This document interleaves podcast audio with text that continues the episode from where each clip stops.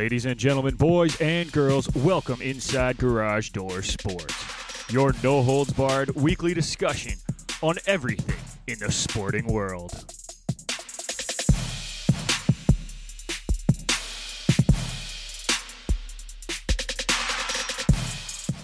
For all your news on hockey, baseball, basketball, football, soccer, and more, you've come to the right place.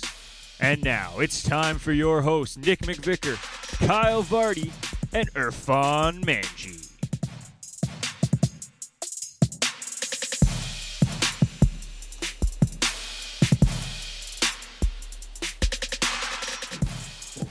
That's right. We are back in studio for episode number 50. And by we, I mean me, Nick McVicker, joined through the Garage Door Sports Cup phone by my two amazing co hosts, Kyle Vardy and Irfan Manji. Kyle, how are you doing today, my man? Say we'll we'll, we'll see uh, how my day goes based on this computer and if it holds up or not. It's crashed already, so we'll see. Well, we hope it holds up. Irfan, how are you doing today, man? Yeah. Good. Uh, good week.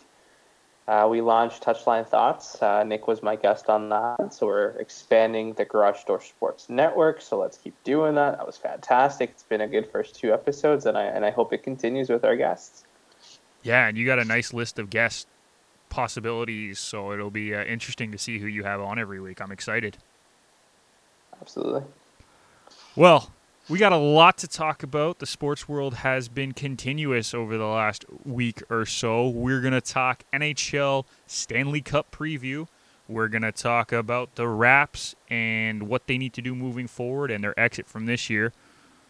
We're also going to talk the Giannis MVP, but I want to start in our kickoff segment, sponsored by Canada Kicking Academy, calling all kickers and punters in the Southern Ontario region. If you are looking for year round professional development with elite competition, you need to train with the Canada Kicking Academy.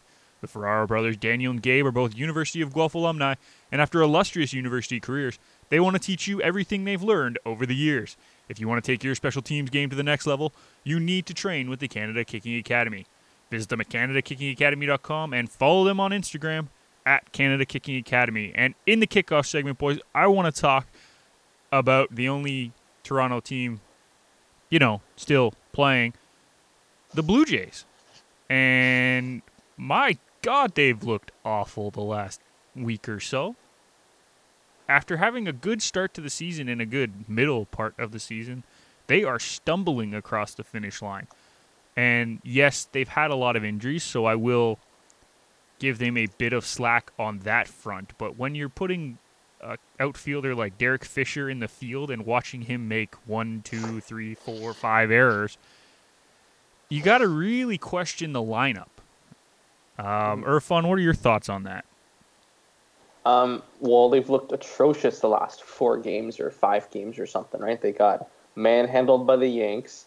Uh, they struggled in the beginning against the Mets, and then they lost last night. Um, I believe I read something where the the bullpen's ERA is like north of eight or close to eight or something in the last few three games. So that that can't happen, especially if you want to have aspirations to be a, a playoff team or a wild card team where they currently sit. I just I just don't think it's feasible to lose against teams. And you know what? They beat the Yankees a little while ago, but that was when the Yankees weren't healthy, and now you see them getting healthier, stronger, better. Uh, their pitching looks much better than it was a few weeks back, and I think the Jays have a real problem on their hands if they want to have any sort of aspirations for a, a playoff position. I, I, don't, I don't see it happening unless they they bear down on that bullpen needs to be better because we've got the hitters. You know, the Jays have good hitting, but if they don't get any pitching or their pitchers can't get through the other team's rotation for the third time, it's a little difficult to really win win a game when you've brought in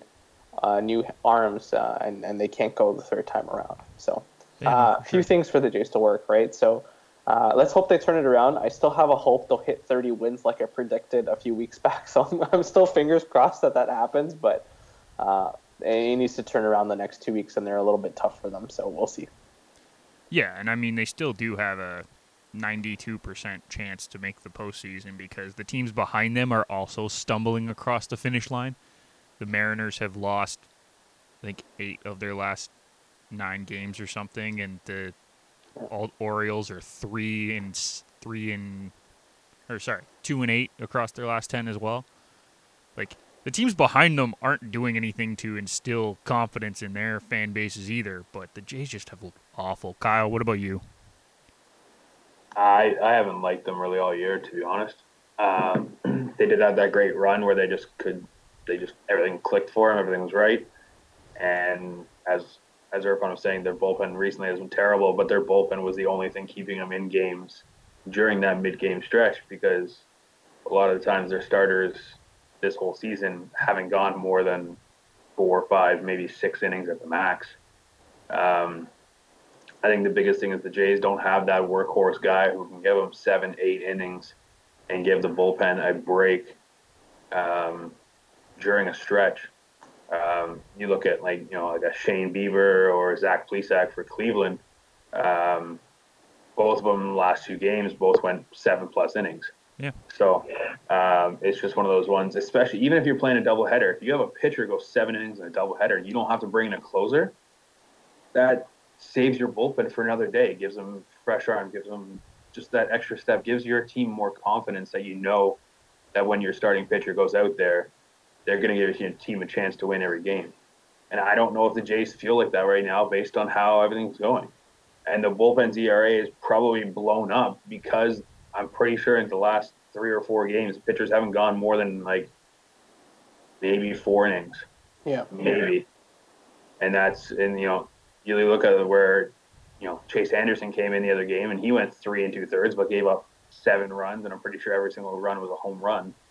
Um, just it seems like you know the Jays are in contention, and then all of a sudden, one inning, and especially against the Yankees, pretty sure the Yankees have scored like five plus runs in an inning every game that they've played so far right now, and it's in a way that's almost embarrassing. The fact that you're an MLB team, but you're letting that happen. All, all the power to the Yankees because yeah, they're finally healthy, they can hit, all that kind of stuff.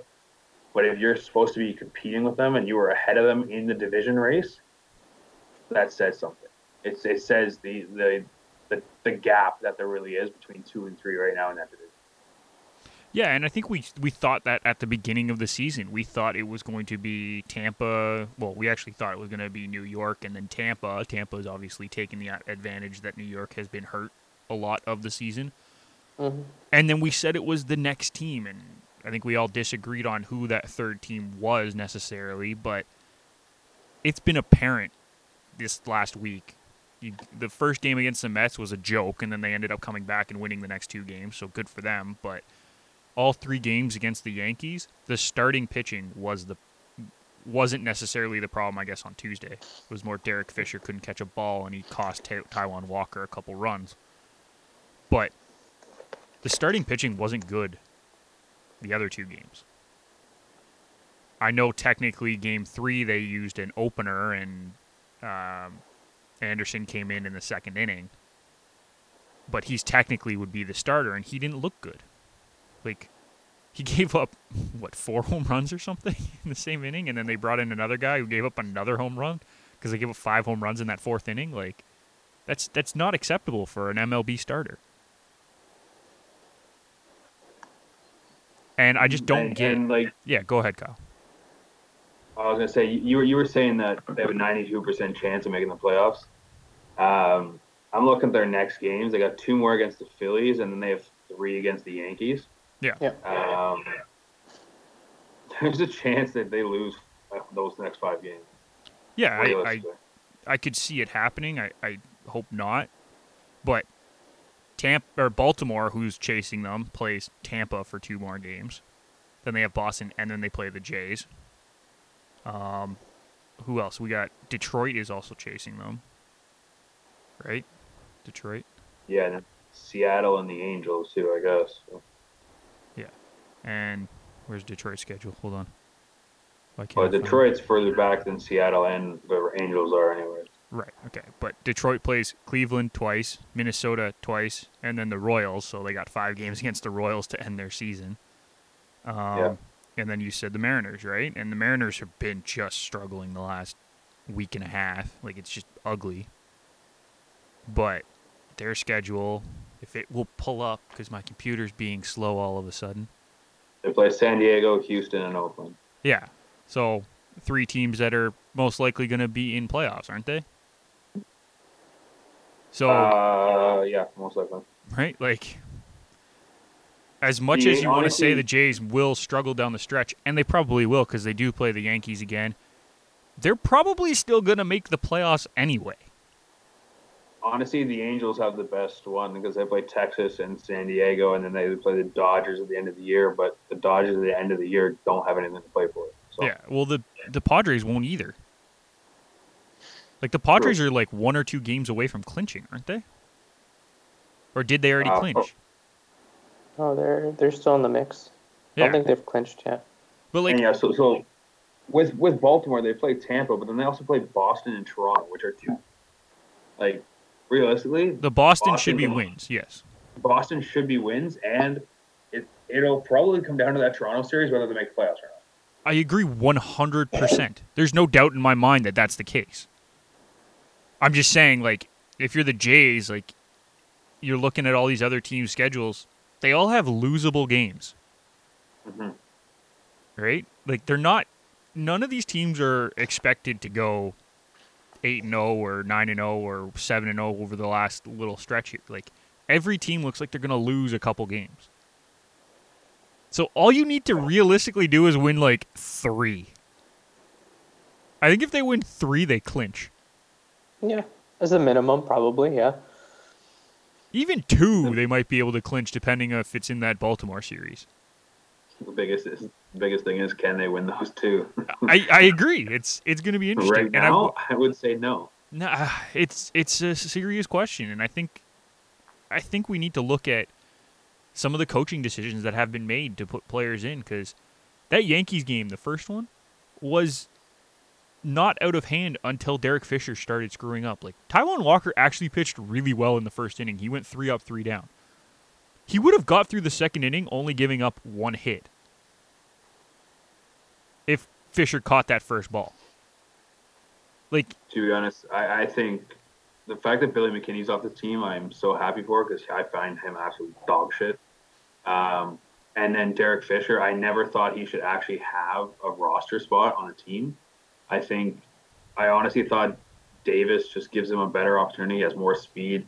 He's a better overall outfielder. Davis is the to be best honest- defensive outfielder that the Jays have by far. To be honest, I would I would have taken Alford I would have over- too. I don't know why we gave up on Fisher Alford. as well. Why did we give up on Alford? Like, Well, because he was horror awful. Um, but he was a good defensive outfielder at least. He was Yeah. fast. Like, if the two But, guys are hitting the same like Fisher and Alford were, why would you give up on the guy with defensive potential? Yeah, and, and I, I agree with that, but it's also the fact that everything you just said is exactly what Davis is. That's why they gave up on Alford. No, I, I, and I get that, uh, but I'm saying if you were picking between Fisher and Alford, because that's what they were doing initially, Yeah. they were picking between Fisher and Alford. If they're hitting the same, I'll and one has what. more defensive ability on a team that, let's be honest, we could use a player like we would rather have a defensive player in the ninth hole hitting than an offensive player because we have hitting all the way up and down the lineup for the most Mhm. part, right? We really don't need another bat. We need defense. Why would you give up on the guy with defense? Like that makes no I'll- sense. Sorry, Irfan, I'll I've cut you you- off like three times. That's okay. I'll tell you why. Uh, because Ross Atkins uh, and that whole GM staff there, they looked at Derek Fisher as somebody you could hit, who can run, who can do everything. And if they give up on him now, it's going to make them look dumb with that trade they made last season with Biagini and Sanchez going the other way. That's the only reason why uh, they chose over a guy that came out of the system versus somebody they traded for because um, they consider him to be super high on their rankings, but he's an absolute shit. And Al- Alford was a Anthopoulos pick, wasn't he? I probably I don't, but still he came out of our system, right? So that's No, the I know, but- difference. But in, in the in the way, right? Shapiro and Atkins are looking at it like, hey, that's not that's not our guy. We didn't bring him in. Yeah, We'll go with our guy that we brought in by the trade. I guess, but like I'm looking at it, Alford's younger, Alford's faster, Alford's a better defensive player. He doesn't strike out as much as Fisher. To be honest, it's yeah. true. I, I, th- I think Fisher's gone in the offseason anyways. I think they have to let him go after after the atrocity that he's been in the defense this year. I, I can't see them bringing him back. But then again, it is as Irfan said, it was a guy they brought in. Like They could realistically bring him back.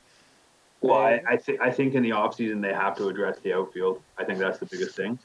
They have to address the the defense in the outfield, and they have to. I think they have to bring in a guy like like a George Springer type guy, where he's a bendable center fielder, can hit, he can run, he can do whatever you want.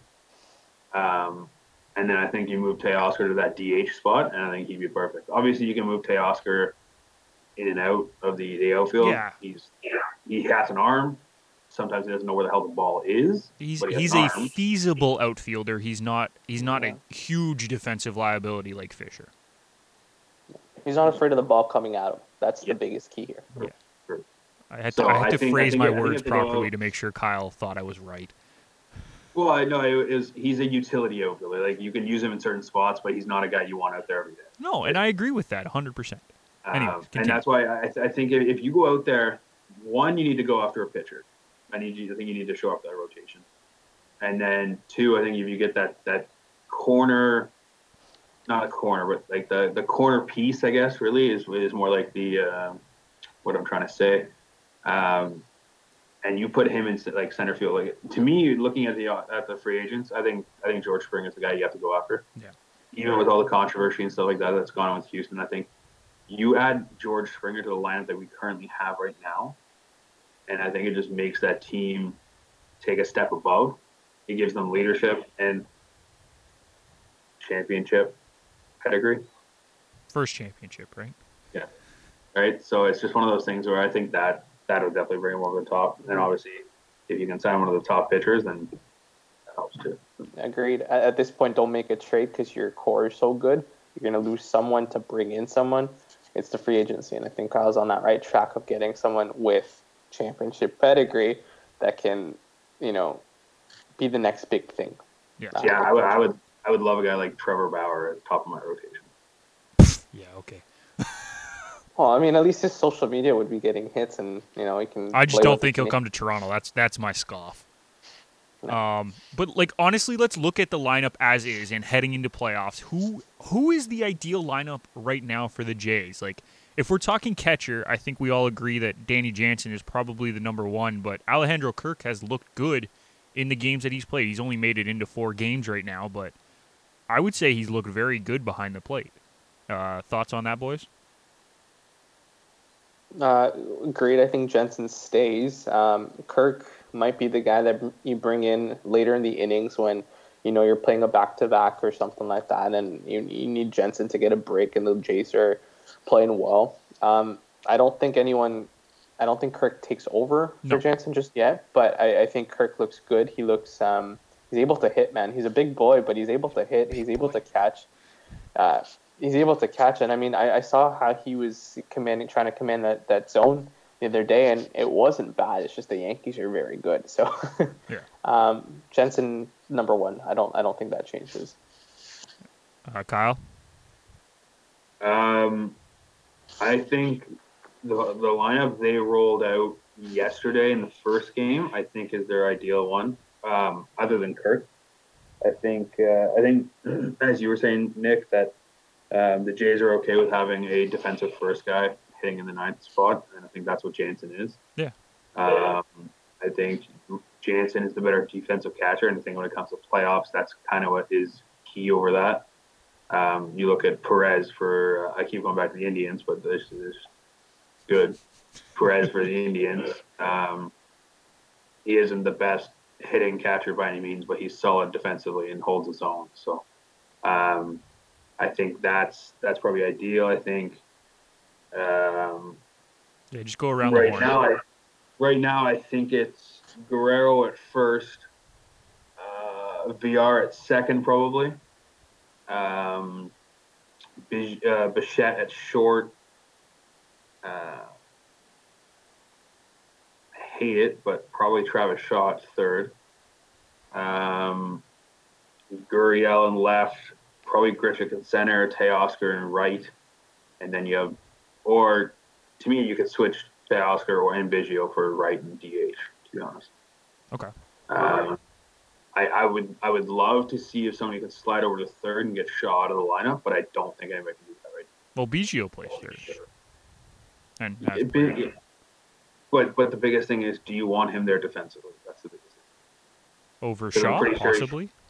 Well, but how many games has he played? the third? Four. maybe. He's played So- four, and he's made no errors. Yeah, I think Yeah, Biggio it's- is one of the best defensive players the Jays have across the board at any position.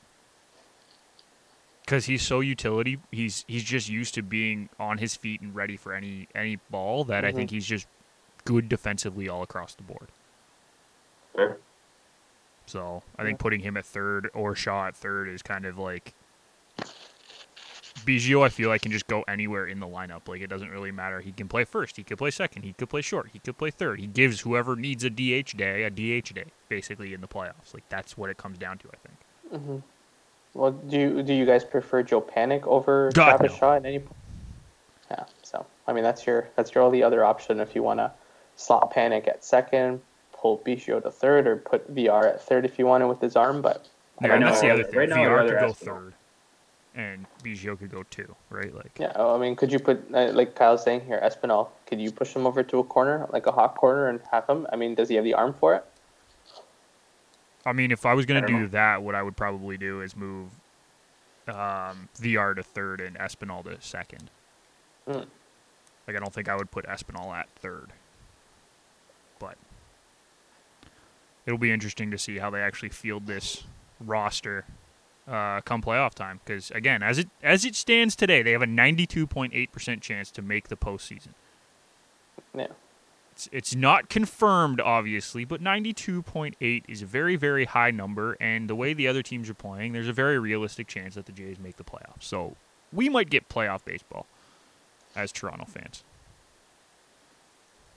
They'll end up having won- to play one of the top two teams, which is probably, what, Tampa or Cleveland in the AL? Uh, well, the top team gets its choice. I think is what it was. No. I know, but it's it's the top two, like because the Jays are probably going to finish seventh or eighth, is what I'm saying. So they're either going to have to play the top team, which right now it's Tampa, Mhm. or they're going to have to play the second place team, which actually right now is the Chicago White Sox Yeah, it's the Sox. by a game over at Oakland. So I mean, you're going to get either the Rays, the White Sox, the Oakland Athletics, possibly the Twins or the Yankees, depending on how the last week or so goes. Or sorry, it can't be the Yankees because the Rays are probably winning the division. Um, that's that doesn't really sound favorable for the Jays anyway. So we'll we'll see how that all plays out. That's okay. Postseason baseball. That's what we want. Postseason baseball. That's what we want. Who would have thought at the beginning of 2020 that the Jays would be making the postseason, boys? At, I'm talking back in January when we thought it was a full year. True. Uh, to say when we did when we did the previous season, I'm pretty pretty sure we all said the Jays were going to come third. No. yeah. Yeah, I think. Well, so. with the new formatting, yeah, we said that I think they have a realistic shot at a yeah, at a playoff position. but I was saying if we were back in a full season. January, back in January when there wasn't eight teams going into the playoffs. Yeah, that was that was what wasn't that before the the Red Sox pulled off the Mookie Betts trade and all that jazz. Ah. So we thought they, Yeah. like like so like, at that point we're like, ah, they'll finish fourth. Yeah, Or they should be, but- fourth. Yeah. comfortably fourth. Um, all right, let's move on. That'll do it for our kickoff segment, sponsored by Canada Kicking Academy. If you were looking for year-round professional development with elite competition, you need to train with the Canada Kicking Academy. Dave, Dan, and Gabe are both University of Guelph alumni, and after illustrious university careers, they want to teach you everything they've learned over the years. You can follow them at CanadaKickingAcademy.com or on Instagram at Canada Kicking Academy. Let's move over to the NHL. And boys, we have our Stanley Cup final set in stone. We know the two teams. We got the Dallas Stars representing the West, and we got the Tampa Bay Lightning representing the East. A matchup of the high powered, everyone expected them to do well team versus the well coached defensive stalwart that is Dallas. How is this one going to play out? Kyle, I will start with you. Um,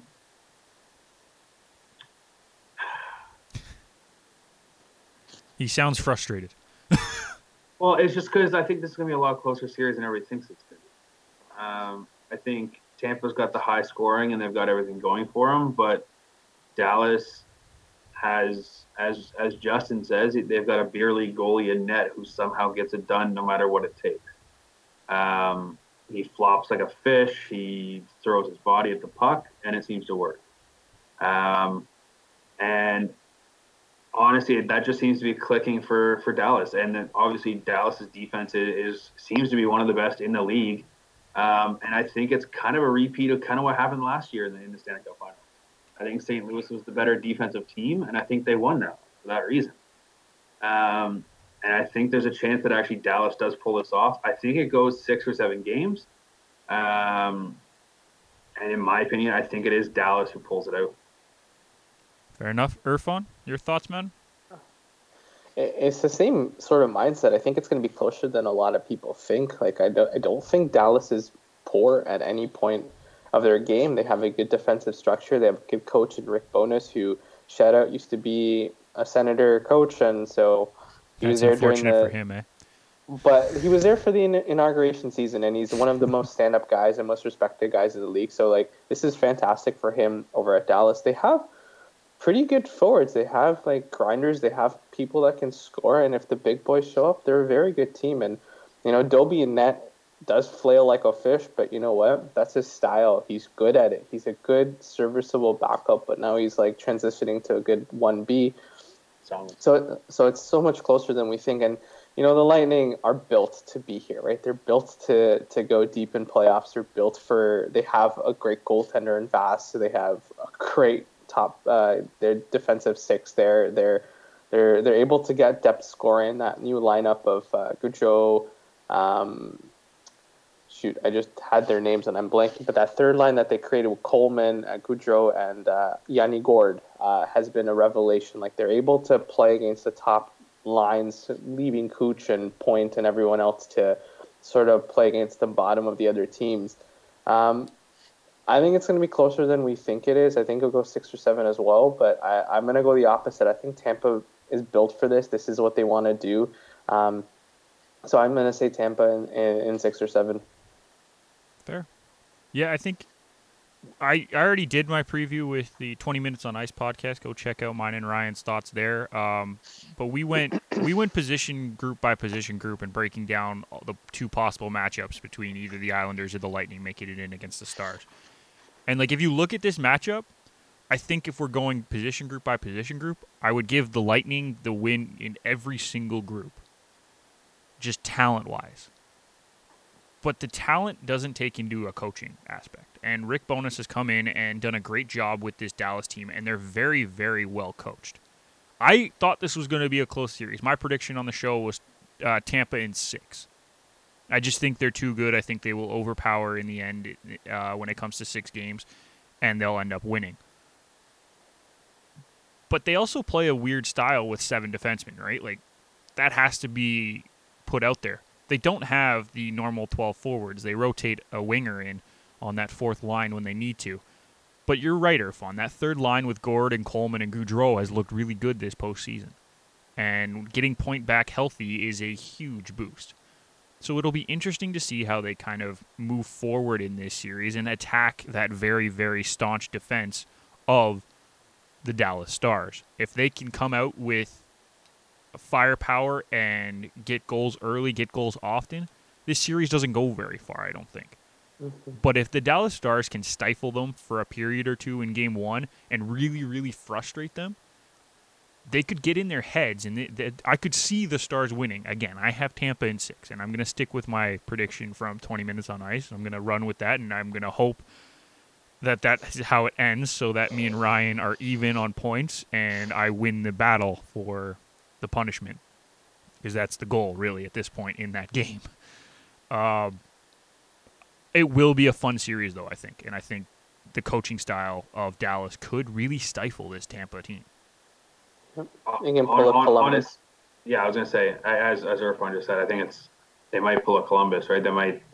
Um, it's all going to come down to secondary scoring. Is what it's going to come down to. And I think um, Dallas has been the underdog against obviously Colorado and then Vegas. You know, in order, right? Two teams that they essentially were going to say we're going to walk over Dallas. It was going to be a four-one series. It was, or whatever it may be. You know, they didn't really give Dallas a chance no matter what happened.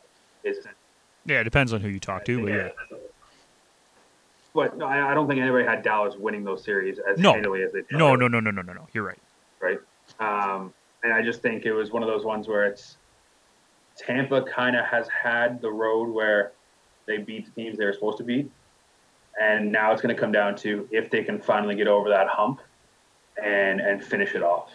Right? Yeah. They got over they got over the hump. It, it's very much like Washington um, five or six years back, where they couldn't they just couldn't get out of the first round. They just couldn't do it. They couldn't do it. Couldn't do it. And then they decided they could actually do it. They got over that hump in the first round, and they now they got over, over the hump of the second round, and now they're in the finals. Right? Can they complete their postseason, which would, I guess, in their minds, be like the ideal postseason? Um, because they haven't really struggled against any team. They've done everything they could. Tampa has had lots of secondary scoring with Palat and Gourde and all that kind of stuff chipping in there. Can that continue? And in my opinion, this actually could come down to a goaltending battle, and that's weird to say with Khudobin as being one of those goaltenders. No, but he's been so good in the postseason. You can't really say it's weird to say. Like, if it was just a regular season game out of the blue and we had Khudobin versus Vasilevskiy, I think everyone picks Vas. But based off how they've played in the postseason, based on how their teams have kind of, I guess, rallied around their two goaltenders, it's not really a surprise to say that this could come down to a goaltending matchup. Like, that's how mm-hmm. good the Dallas Stars have come around Khudobin after Ben Bishop got hurt. Uh, well, you look at the last four or five Stanley Cups, even earlier in the decade. You know, it, it's it's a big goaltender that comes in and makes the massive save. Like Jordan Binnington last year was stellar, right? That's that's what helped the Blues, you know, eventually get to the next step. You know, you look at what Hol- Holtby was able to do. You know, after not playing the first two games of their run, right? And then Matt Murray and uh, Fleury and Tim Thomas. Um, Crawford, like you look at these guys, and it always comes down to goaltending. No matter how good your your team is going forward, if your guy at the back end is someone you don't trust, you're not able to to play a trap system, for example, because you know your goaltender can't do a certain part of his game. It's not going to work. And I think if we're looking at this, it's closer than it is for sure. Um, and, and and one goal could be the decider, or like three goals could be the decider. That's that's sort of the range that we're sitting in right now with the quality. And I don't think either team, like if you compare it to last year's final, I don't think either team is heavy. They just have a way to play that works for them. Like the Blues are heavy. They played a really good, you know, body game. They were fast. They were good, right? But Dallas doesn't strike me as a team that's going to out hit you in a game, but they are going to piss you off because they're not going to give you chances. So, um, again, it, it's that toss up between, and, and it's a fair comparison between Dobie or, or Vass. Yeah, and I mean, I think the big thing is. er- all right. Wasn't ready for that. Um, I was going to say, I think the big thing when it comes to the Dallas Stars is that if you look at their playoff run outside of maybe the Calgary series, every time they've lost, they've they've given up a lot of goals or they've lost big. Like every loss is either three goals, like Mhm. they've they've given up at least three goals, and they've either lost by three or two. Like none of them have really been close games. But when they win, they're winning the close games. Like five four games, uh, one nothing, three two, two one, three two. Like every single win that they had in that Vegas series was a one goal win. Two of them were in overtime. Right? But all their losses are by multiple goals. So I think if they can keep a game close, they have the advantage over the Stars or the Lightning because they're used to playing in those close games and winning them. Mhm. But it also talks about their mindset, right? Like you get blown out one game or you get outplayed one game, and they're able to regroup and get back into it. So Yeah. that that's a true testament to that that coaching staff and that leadership in that locker room. So you're right, man. If you can keep it close, you're you're you're looking and leaning towards the Stars, whereas the Bolts are, if they can run the score, then hey, the Bolts are probably your pick. Yeah, absolutely. And um, I think, I, like, I've picked against the Stars every series so far. So, like, if you're a Stars fan, be excited because I picked against them again. So that means they're probably to win. Logically, right? Um, You're, you're the Marty Mush of hockey right now. apparently, I'm the Steve Dangle because me and him have the same idea. Every time we pick against them, they win. Okay, so I'm putting all my money on Dallas. Okay, cool. Okay. There you go. Uh, but yeah, that's that's our preview. Let's see how this plays out. First game is tonight. Let's move on in the NHL. Big news story coming out. I guess it was more yesterday, but Alex Pietrangelo and the St. Louis Blues have not agreed to an extension, and the team has basically told him like, go test free agency, see what happens. Which you know in Toronto means that oh he's coming to Toronto. right? Logically, that means that's what it means. It doesn't mean he's going anywhere else. He's coming to Toronto. Just like Stamkos was coming to Toronto. He's it's I, I can't see it happening because they would have to make a huge move in the cap realm. But like, hmm what is gonna happen in free agency with Alex Pietrangelo? Irfan, why don't you start us off? Sure. Um, well, it's sad that he's not going to be a, a St. Louis Blue anymore. I think uh, they kind of shit the bed there by giving uh, Justin Faulk um, an extension for that kind of money. I think that was the stupidest thing, especially when you know your captain's contract's up at the end of the year. Um, I, I, I don't like that. I thought that was disrespectful to a guy who's been a Blue since he started and kind of been through that motion. You know, it's kind of like that Ovechkin thing where the Blues weren't very good in the playoffs. They were struggling, and then they finally win, and they finally get the first win in franchise history. And then now you're telling me that your captain, you don't have money for your captain. I think that's ludicrous. I think it's a load of shit. Um, and in terms of the Leafs, uh, sorry boys, unless you guys can actually shed ten million dollars of salary, which you couldn't in the last two years, I don't think uh, Alex is coming to Toronto. So, uh, as much as you know, Toronto needs a bona fide one-two defenseman. Um, I don't think that's happening. He's going to go to a team that can afford him or can trade for him and will be willing to trade for him. Uh, sorry, trade the other players to get him um, and sign him there. But man, I'm just disappointed uh, for that whole situation more so, and I think that's what I'll focus on. Is it sucks if you're if you're Alex and his family because that's a load of crap. Yep, Kyle. Um, I think it's probably the worst possible, uh, worst case scenario for the Leafs because they had a trade in place for getting Parayko, so that kind of ruins that. Um, it kind of takes that off the table because now there's no way in hell that St. Louis is going to trade Parayko. No. Um, unless they're absolutely stupid, but we'll see what goes into that. Um, but I would like to welcome Alex Pietrangelo to the Vegas Golden Knights because I think that's who's going to sign him. Um, Interesting. they have $15 million of cap space. They have the opportunity to sign him with that. And they're losing, um, I believe, Alec Martinez, I think is who's the free agent on their team, um, who would free up a spot for them. Uh, it's, Um, Jon Merrill and Deryk Engelland are the free agents for this season. Okay. Martinez is next year. They only have six mil in cap space, by the way, or four mil in cap space right now Yeah, for this year. for talking 2020, twenty- 2021. Cap friendly's Oh, already flipped over.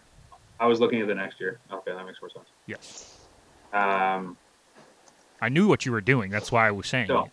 they, they, they can find a way. They will. Uh, They can, they can find a way.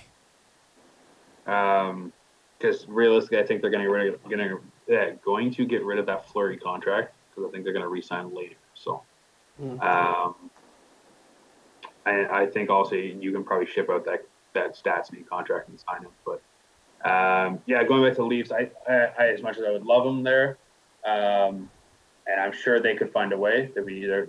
I don't think they're going to have a problem as much as people think they are, because right now they do have the cap space to sign him right now. Um, because I don't think he's going to get 10. I, I don't think he's going to get that money. No. I think people are going to look at the PK Subban deal, and I think they're going to get scared. Well, he also Um, said he would take a reduced contract to come to Toronto. That is, that has been floating around. Yeah, so we'll see. I, I I'm not. I'm not buying it, but we'll see. Um, but yeah, no, I think. I think as much as I would love him here, and I think there is a possibility you could do that because chance. Um, I would still love them to go back to the Parayko deal and see if they can do that. Um, did you guys see what it was rumored by? Seven what it point seven. What? Oh, Parayko deal. I thought you said the Pietrangelo deal that St. Louis offered him. My bad. Wasn't paying attention. Uh, no, it was it was Johnsson, Liljegren, and then the 15th overall pick for Parayko. So, um, as a Leafs fan, I would do that in a heartbeat. Um, because I, I hate Johnsson. Uh, Why? What did Johnsson ever do to you?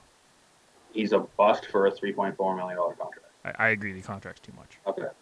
Um, Lilgren could turn out to be good. It's still up in the air. He still hasn't developed as much as they thought. And realistically, at that 15th overall pick, we shouldn't have in the first place because there's no way in hell Kapanen should have been worth the first round pick. So, um, you're you're playing with chump change there, basically.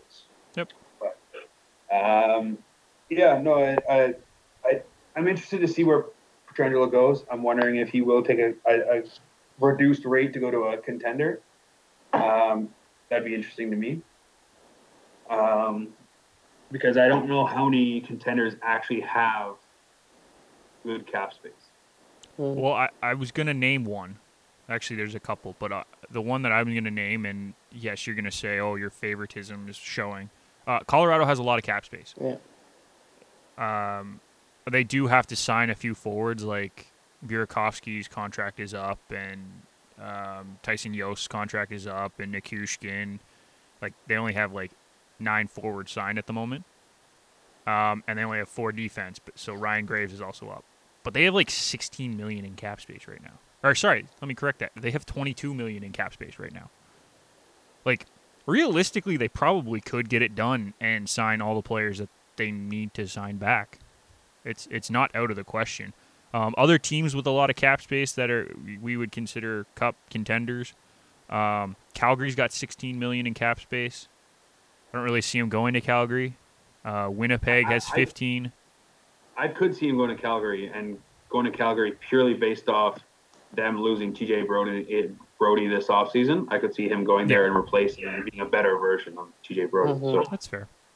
Um, Dallas has 15 million right now. Um, Vancouver has 14 million. Let me see. half, half that's going to Toffoli though. Yeah, so Mhm. Tyler Toffoli's up. They also have And Zach Markstrom. MacEwen, Virtanen, Motte, Leivo. Jakob Markstrom. Don't forget about their goaltender Oh, there. yeah, He a Markstrom. contract. Mark- So there, Markstrom's he's gone. not. It won't work out in Vancouver for Petro. Yeah, Markstrom's gone. I was just looking at cap space as is. I know uh, all these teams need to sign players. The only one, the only team that doesn't really need to sign players right now with cap space is the Boston Bruins, and I don't think he's going there. No, because we can't even sign Torey Krug right now. So I mean, Well, they have 14 million cap space, but yeah, they have a bunch of RFAs that they need you to have sign. Nordstrom and Jake DeBrusk, Yeah, and then Grzelcyk, Chara, and Krug. all no, you got to make re-signed. it. Well, the the issue there is who are we losing in the expansion draft? So they have to be.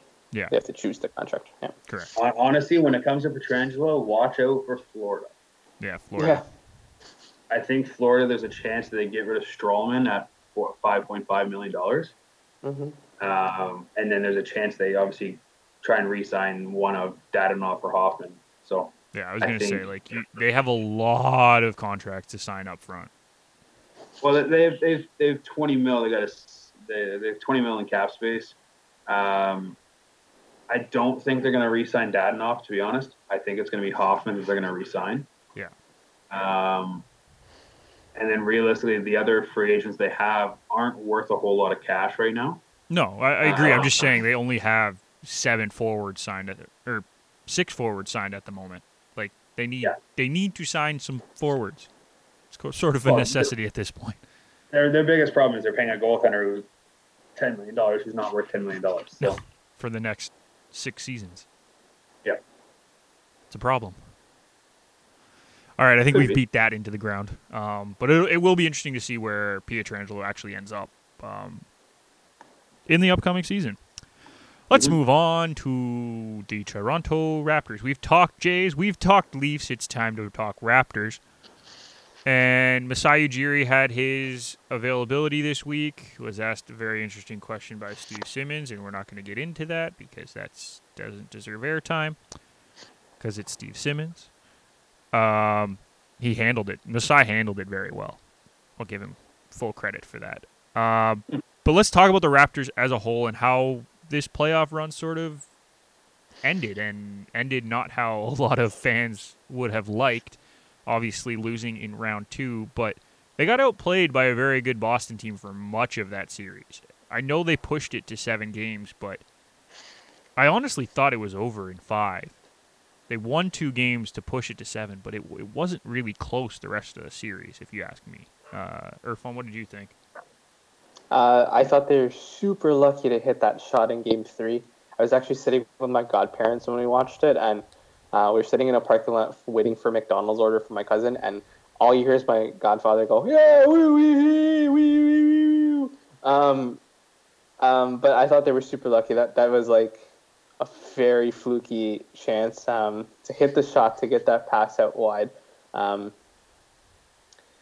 uh, you're right. I don't think the game, the series should have gone to seven. I think the Raptors needed more scoring. They struggled with Spicy P getting some points. Um, like there's so much Kyle can do, or so much Fred VanVleet can do, or playoff Norm can do. I think you needed that big difference maker that they were lacking, and it was Spicy P, unfortunately. But um, he's still a heart guy. We still love him in Toronto. So um, for those haters that were, you know, dropping some racist comments for Spicy P, or they were this like just, just disturbing comments. Um, uh, take a hike.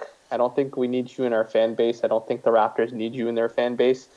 Um, don't worry. I, I, I, expect them to be better next year. I think Spicy P will learn about how to improve. Um, Siakam's a good player, guys. Uh, but that series was up. I think you're right in game in four and five. I, I, think they were very lucky to get that shot away, and a couple games went to overtime, so it could have gone either way. I think. Um, so uh, a little bit of a drawing board, but I think the biggest thing for the Raptors right now is let's sign Masai Ujiri to that massive contract that he absolutely deserves because Masai we trust. Um, it's just the way to go. If they can sign him, he knows his future and um, he'll make that effort to go and get the big players. Not that I'm saying that if he's not signed by then, he won't make an effort to improve this team because he's not that type of guy. But he's, um, I think he deserves every part of that contract. So uh, we stand for uh, Masai Ujiri for his next contract over here.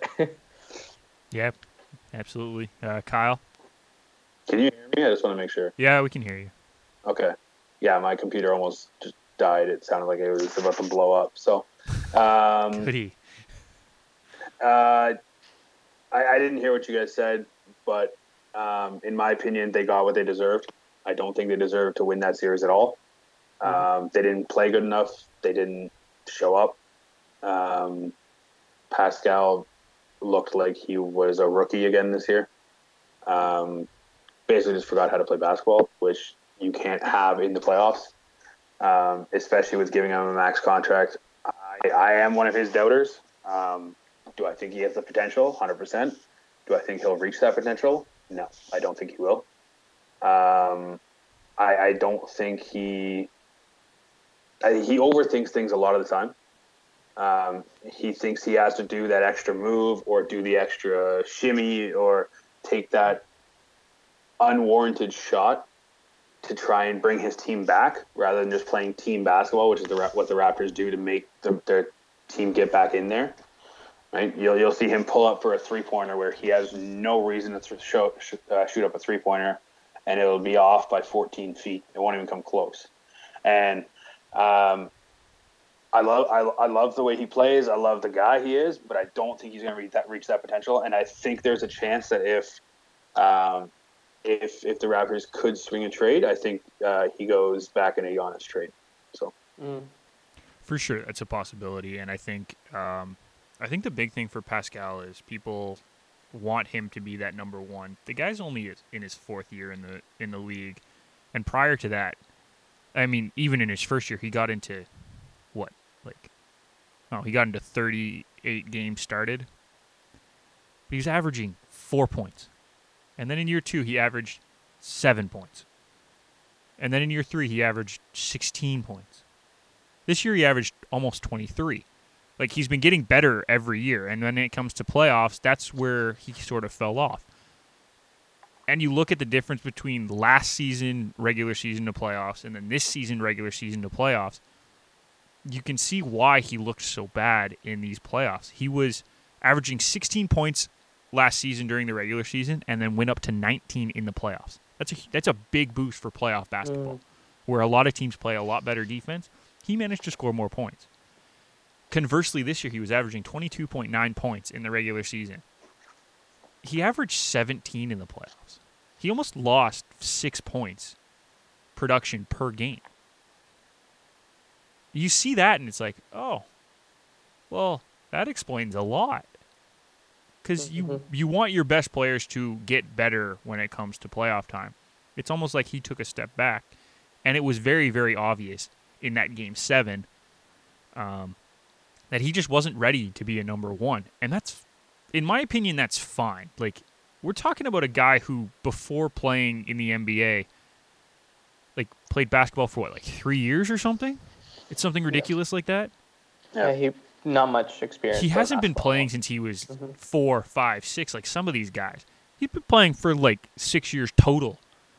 And he went from G League MVP, G League playoff MVP, G League champion to NBA champion in a span of two years.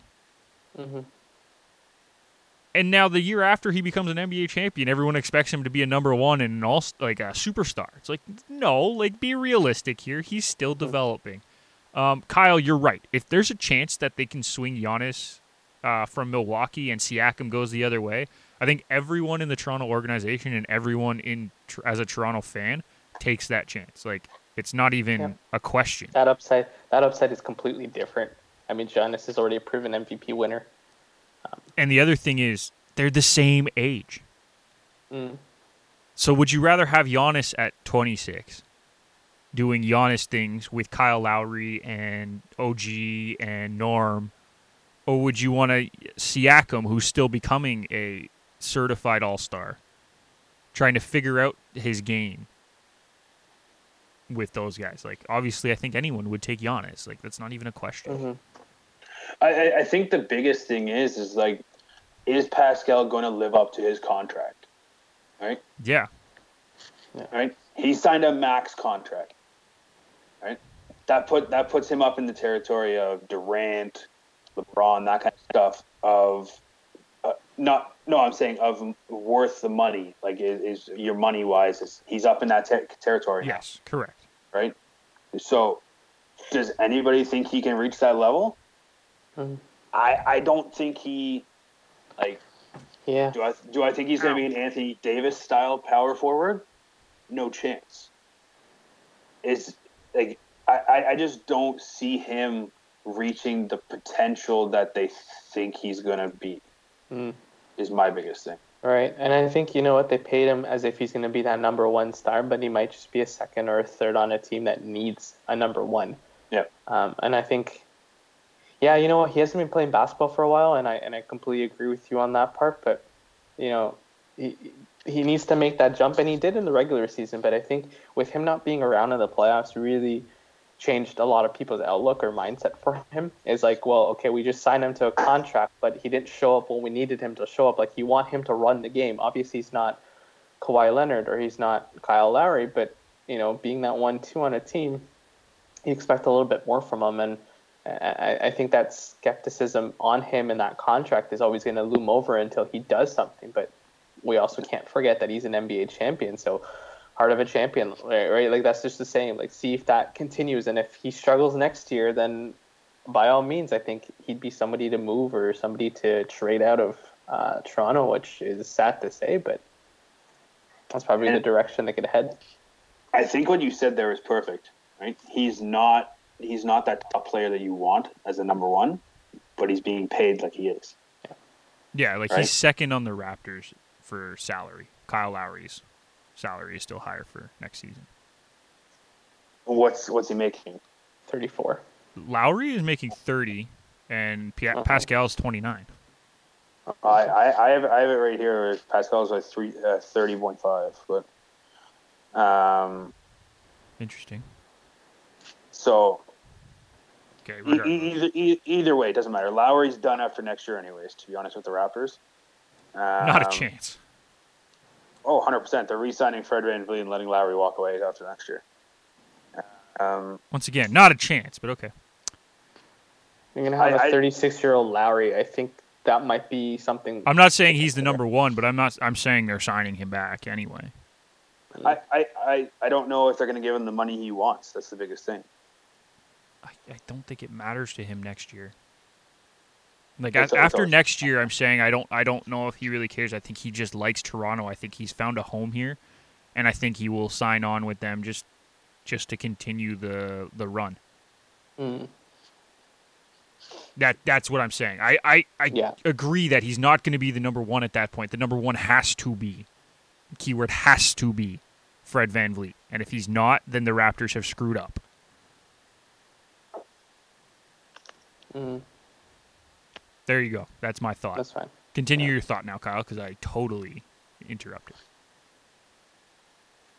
Um, I can't remember what it was. To uh, just in, in my opinion, Pascal's not worth the money. That's that's simple as that. Yeah. Um, I love the guy to death. His personality is great and stuff like that. Um, but I, I think he could be Giannis 2.0 in the playoffs, where he just doesn't show up and forgets how to play basketball. I mean, in Giannis's defense, he didn't not show up. His team forgot to show up. That's a totally different issue. No, no, but, Because but like last, but, but like last year, Giannis. Yes, last year, fine, down, fine. right? Couldn't couldn't had trouble performing in the playoffs. Yeah, Uh, I, I think no. You know modern ba- basketball nowadays is you need a one two three or you need a one two punch in order to be successful. A legit time. one-two punch, though. Yeah, exactly. Right. So like you look at the Bucks and Khris Middleton can't be your number two. Sorry, like the Khris guy's Middleton's good a three at most. three or four, right? Like he's not your top. He's not up here, and, and that's the problem. And I think He's not up here. add- He's down here. He's not up here. but like I think they're missing a piece over in Milwaukee. They need to bring in somebody who has that pedigree and same thing in Toronto. It's like we're missing that that top tier player and Siakam may or may not get there. So Yeah. how do you how do you navigate through that? And I, that's what I'm saying. Desai, we trust you. Let's go. Let's get him a contract because I think this will get solved once that gets uh, gets done by MLSE. By the way, just because you said Giannis disappeared in the playoffs last year, he really didn't. His team was god awful because he averaged twenty five point five, um, two blocks, twelve point three rebounds, five assists, steal. Like he really didn't disappear in the playoffs in his defense. Like his team just was god awful in that last round against the Raptors last year. I mean, this playoffs, I think he sort of had disappeared. He wasn't his max he averaged more touch- points, more assists, more rebounds. This playoffs? Yep, twenty six point seven. Never mind. Uh, 13.8 and 5.7 assists. Never mind. It's just his defensive matchups looked Yeah. all, all, all playoffs. I think that's what it was, but Absolutely. still needs a number two. Um, speaking of Giannis, Giannis won the MVP this year, boys. And there is some debate that that shouldn't have been. Only, I think, 16 people, is it 16 or 18, Yeah, sixteen or seventeen there. Yeah. voted for LeBron. And then everyone else voted for Giannis. Kyle, you were against this, I believe. So, what are your thoughts? I was against him winning. No, I was for him winning. Oh, I thought you were against him winning. Never mind. Well, still, No. what are your thoughts? Um, no, I mean I think it comes down to exactly what you said. Right, the Milwaukee Bucks team, other than Giannis, is terrible. Uh, a Lakers team without LeBron still would probably be in the playoffs. Um, I think I think Anthony Davis is that one. I think they have a one A, one B. Yeah. Um, I think that that's the biggest thing that's drawing back from uh, LeBron, right? Um, very similar to what we were saying about you know McDavid and Draisaitl in Edmonton, right? You have a one A, one B. Does it draw away from what you did in that season? Yeah, it kind of does, because Anthony Davis is a superstar, has always been a superstar, and will continue to be a superstar, whether LeBron's there or not. And um, I think uh, it's very similar to you know if if Giannis were to come to Toronto, would he get the MVP votes? I don't think he would, um, because I think I think his team around him would be better. Um, unless currently unless he took right another step, right? Like if if Giannis Sure, took his sure. point totals and added three more points and added an extra two rebounds, like if he Mhm. took another step with Toronto, he still gets the MVP votes. But I think you're right. If he stays where he is, I, I- and I, th- I think that's that's the disparity. I think in the whole voting for MVP is it's not necessarily who the best player is. right? It's who's the best player in the situation they are in. Right. And, Which makes sense. That's think- what most valuable means. and, and I, th- I think that's where you know LeBron hates on it and stuff like that. But um, and LeBron is one of the greatest ever to do it. But it's because he has that second superstar now that really holds him back. I think. Mm.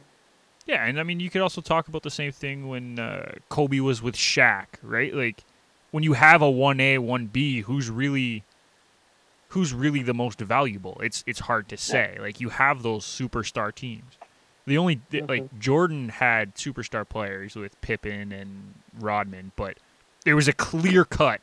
Jordan was that Difference. much better than mm-hmm. everyone in the league, right? Yeah. And LeBron, I think, is a clear cut number one player in the league. But when you have someone as good as Anthony Davis, like I don't think Jordan ever had a Davis.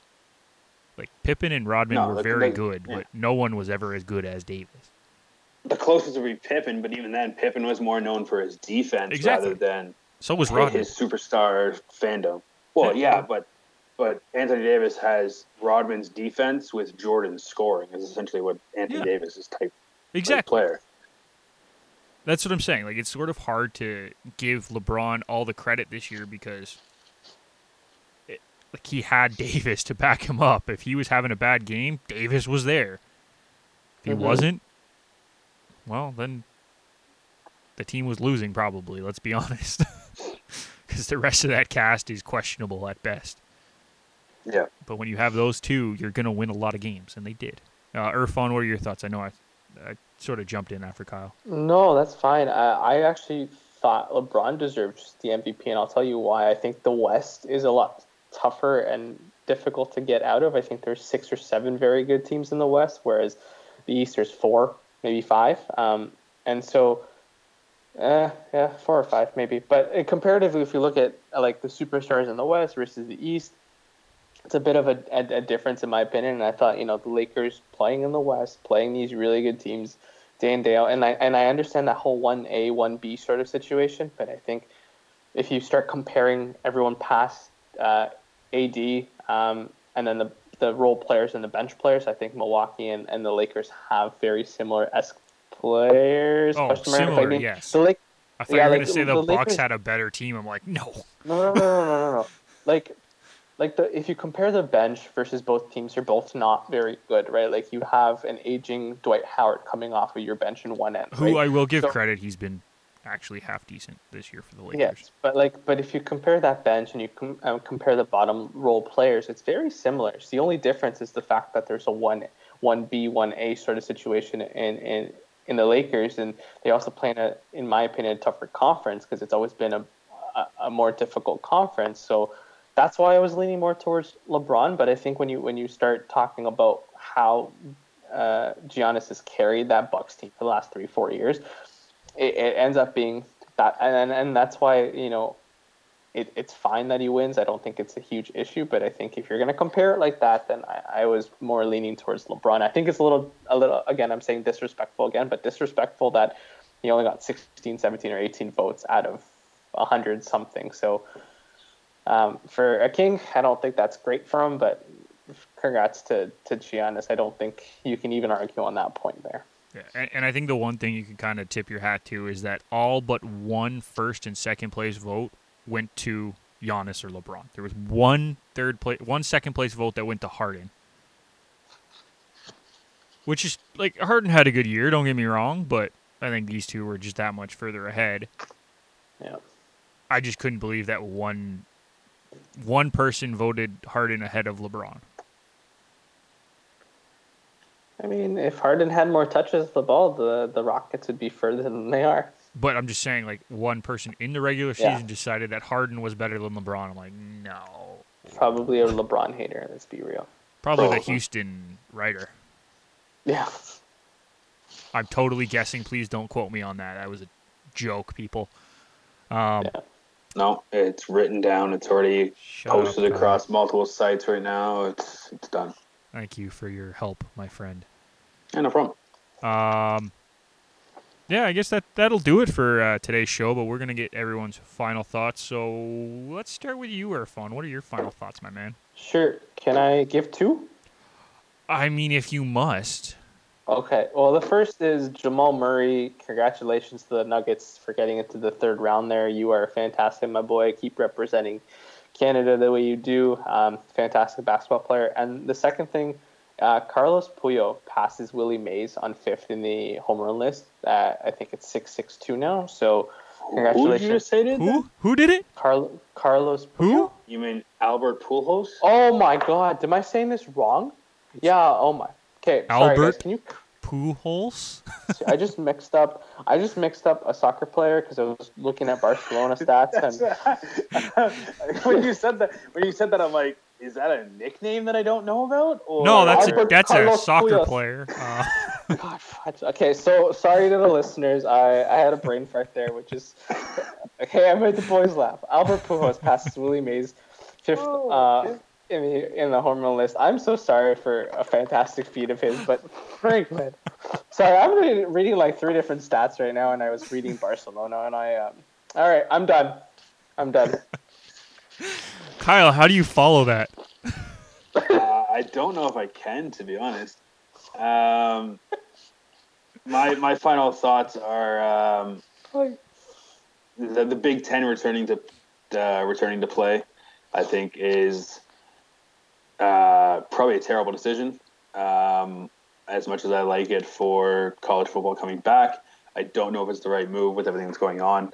Um, and I think it's they are they were they saw how the, the football coming back uh, in the other conferences seemed to work. Not very many positive tests or whatever, and I think they just rushed the decision to um, try and get money back. Is basically what it came back to. Um, they're trying to get as much money as they can by bringing it back so soon, um, and I'm not sure that's the right decision. Obviously, I don't have any control over that, or I don't have any word in that, but um, I think it was the wrong decision. So that's my final thought. I agree. Um, I think any, honestly, any college football being back is sort of a question mark for me personally. Um, uh, like every every university and college except for colleges in Quebec, um, in Canada, have already canceled all the fall. Even the Manitoba College Conference, who was supposed to put on a soccer season, has had to delay the start of the soccer season and possibly will have to cancel it depending on how things go over the next two weeks. Like, this isn't. This is the start of wave two, people. Like, accept it. And having teams of 50 or more travel across the country in the states to play football make no sen- makes no sense in my head but regardless. Um, my final thought is we have our cpl final going on today september 19th uh, on cbc at 2 o'clock. It's forge versus hfx wanderers. Make sure you tune in. It'll be great. Winner will play tfc in the canadian championship final for a spot in the concacaf champions league be massive if one of the cpl teams could win i think that would be fantastic a fantastic opportunity for them. Um, other thing that it would be is that the final will be in either November or December once TFC has done their season in the MLS, where they're moving down to the states for the next few games. Next few games, next like two months, I should say. Um, yeah, that's my final thought. I'm excited for that game. It'll be a really good one. Yeah, so that'll do it for today's show, boys.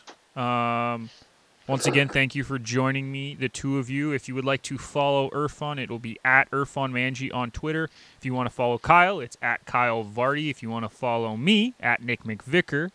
Uh, follow the show at Garage Door Sport. Yes, no S on Twitter. If you're looking for us on Instagram, at Garage Door Sports. Yes, there is an S. Damn, Twitter has a number of letters you're allowed to use for a handle, and we were one too long. Make sure you check out our website, garagedoorsports.com, where we give all our updates, all our articles. Also, you can check out all of our shows, including Irfan's new show, Touchline Thoughts. If you want to follow that, it's Yeah, Touchline I'll get the names TH. right. On, I'll get the names right on that one. Well, he was already talking soccer. He was already thinking ahead to that show. Uh, uh, it's Touchline TH on Twitter if you want to follow th- that show. If you want to follow our hockey show, 20 Minutes on Ice. Um, make sure you follow us. Make sure you check us out. And we will see you next time.